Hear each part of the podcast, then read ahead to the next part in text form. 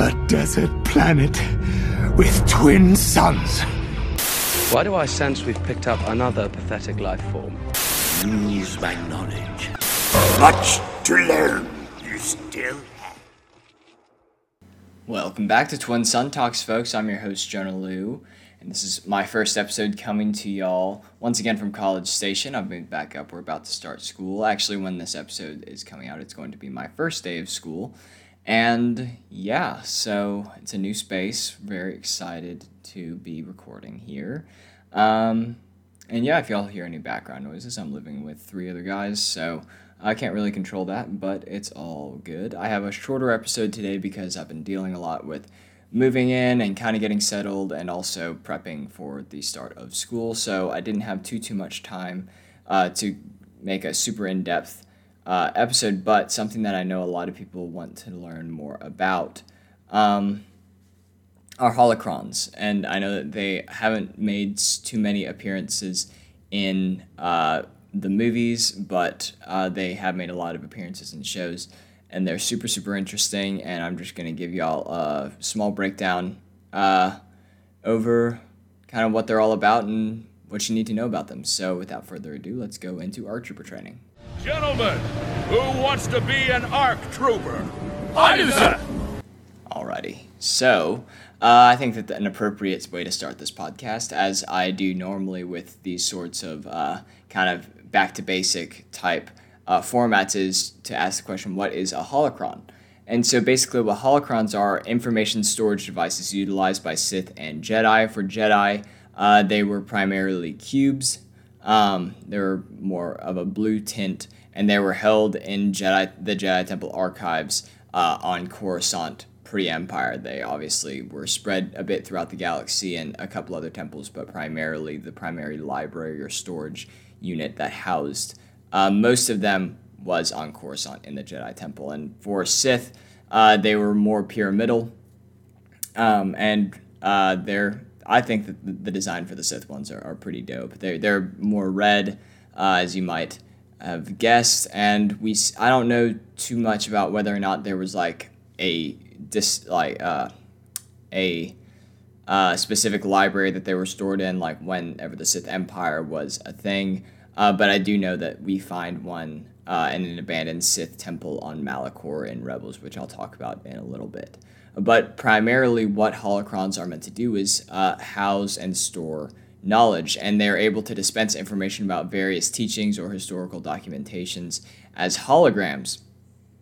Um, and the tricky thing about these are that only force sensitives are able to access the uh, information within them because only, and not only just force sensitives, but force sensitives who are, according to Luke Skywalker's own words in, um, what's the name of this book? It's The Secrets of the Jedi. In Luke Skywalker's words, sorry, let me flip open to it. Uh, it takes a Jedi Master in perfect alignment with the Force to unlock a holocron. Um, so, not even like Padawans are able to necessarily do it. So, if you were trying to kind of coerce a Padawan into doing it, they would not be successful. It takes a Master, or at very least a Knight, uh, to unlock a Jedi holocron. And it takes tapping into the dark side of the Force to unlock a Sith holocron. And so, that's ba- that's very basic. There are a lot of different um, iterations of holocrons that we see uh, throughout Legends. There aren't too many instances of them being utilized in canon, so I'm not going to go too in depth about the various um, instances that they're seen in, in Legends because there it's just there are so many and they're very very prevalent. And if y'all want me to go a bit more in depth, just let me know. But for the purpose of this video, I'm going to stick to the canon.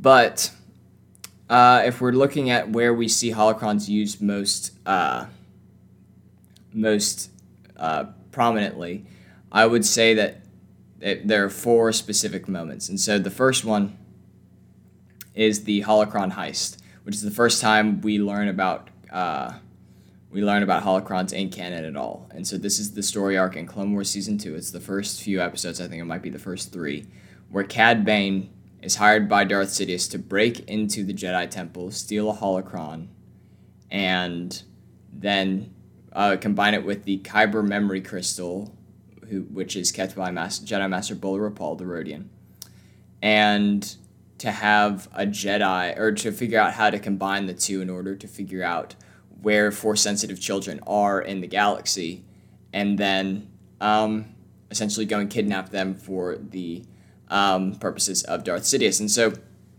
a couple things with this. So, the Kyber memory crystal, which has a little less to do with uh, holocrons, but it, it required a holocron in order to be read. The holocron memory crystal was kept by Jedi Master Bolla Ropal, who was a Rodian Jedi.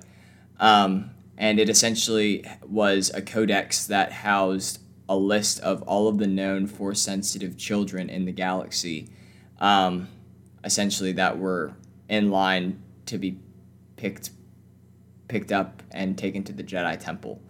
Um, and so whenever uh, Cad Bane essentially sacked wherever uh, Master Ropal was ban- uh, was uh, stationed, he also captured him and brought him on board his ship, and he tortured him to death, essentially uh, forcing him, trying to force him to unlock the holocron, which uh, Bolla Ropal uh, denied to do and was eventually uh, murdered at the hands of Cad Bane and his uh, torture droids, which is a really upsetting scene, actually. I'd say it's one of the first instances where it's like actually extremely dark in the Clone Wars. It was extremely, extremely upsetting, I remember as a kid.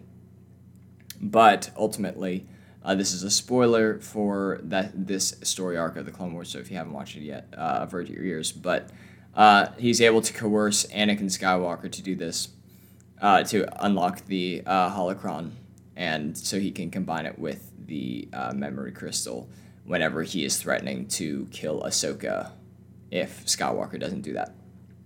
So, um, at the end of the day, the story arc kind of goes where Cad Bane is able to kidnap uh, two or three of the children and bring them to Mustafar uh, in order for Sidious to essentially brainwash them.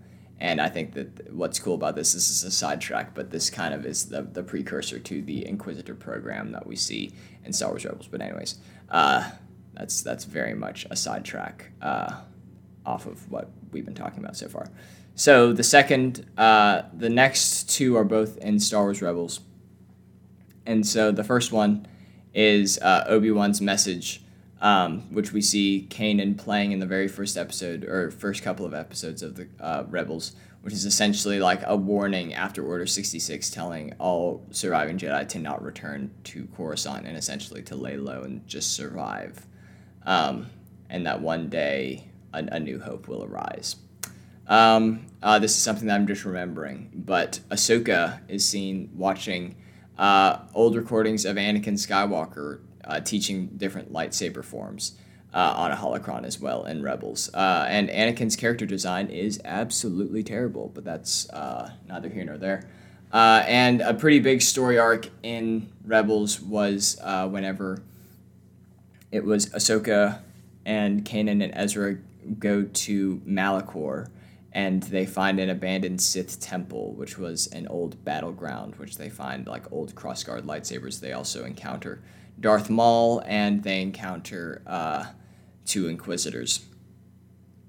And uh, ultimately, this is where Maul kind of takes Ezra under his wing, and they ulti- and he ultimately uh, kind of forces him to get a Sith holocron for him, um, and ultimately, the Sith holocron is combined with the Jedi holocron in order to give them both knowledge of where, uh, essentially, knowledge of how to best defeat, for Ezra, in Ezra's case, how to defeat the Sith, and in Obi Wan's, or uh, in Maul's case, how to find Obi Wan, which at this point is his primary goal, is to seek out Obi Wan Kenobi. Um, and they both um, find essentially the same thing the key to defeating the Sith and the key to finding uh, Obi Wan Kenobi are one and the same, and that sparks a whole other side quest, which I won't go into, but that's another time that we see them. And the last one that we see, and this is the only time that we've seen a holocron in uh, mo- the movies, was in Episode Nine, Rise of Skywalker. It's one of the first things that happens is Kylo Ren is actually on Mustafar. That red planet with the trees is actually Mustafar. which I think is super super interesting because we see it. It's 50 years after uh, we see it last, which was on, uh, which was in Revenge of the Sith. Whenever we see Anakin and Obi Wan fighting on it, but this uh, it actually has trees and vegetation. There's life coming back because the reason that it was a lava planet in the first place was because the uh, the planet had been overmined and the crust had become unstable, and so for that reason it became kind of an ashy, barren, uh, volcanic desert. But uh, after the 50 year period, the I, I think something about the mining of the planet had stopped, and that allowed uh, for the original forest to start to grow back. But uh, Kylo Ren is fighting off assailants within the ruins of Vader's castle, and he finds a Wayfinder holocron, which is what uh, leads him to the planet Exegol. So that's the only time that we see, and we see there are two Wayfinders to the planet Exegol, one in Vader's castle and one in the ruins of the second Death Star, which Rey finds, um, and then Kylo Ren subsequently destroys. But that is the only time that we see holocrons uh, utilized in the existing canon, and that uh, was less of like uh, a holder. Like it, we didn't see it actually dispense the information as a holocron, uh, hologram. We just saw them. We saw it used uh, essentially to plot a course through um, wild space, or no, the unknown regions, in order to reach the planet Exegol. Um, and so, yeah, that's about all that I have about like the basics of holocrons and essentially where we see them uh, in the existing media that we have. At least that's canon if y'all want me to go a little more into a little more detail about these, um, like maybe the ones that we see in Legends or any of the other ones, then please just let me know. Uh, and yeah, that's all that I have on that, but this would not be a proper episode if I didn't leave you with a little bit more. So, uh, what I got for y'all today is that pod racers, when they're in their vehicles, are able to travel at speeds surpassing 500 miles per hour, which is absolutely insane. Um, it's more impressive if you think about it and uh, kil- kilometers per hour, kilometers per hour, uh, which is 800. Um, but uh, yeah, 500 miles per hour, which is absolutely insane. Um, but yeah, now this is pod racing. Anyways, uh, that's all that I have for y'all today. Just a reminder that if you're still listening either through the website or uh, on YouTube, uh, it's you're f- obviously free to keep listening on those, but we are available on Spotify or Apple Podcasts now. So if those are more uh, convenient for you, I highly suggest um, that you go over the, to those platforms and subscribe to us and download our episodes and listen whenever they're coming out. Please tell your friends about this podcast uh, if you think that you, they'd enjoy it. I know that this is a very niche thing uh, to want to hear someone just talk about Star Wars once a week. But uh, I'd really appreciate any support that y'all are able to give. And um, yeah, if you have any questions or just want to interact with me, my uh, the way to uh, contact me would be through my uh, email, which is twinsuntalks at gmail.com.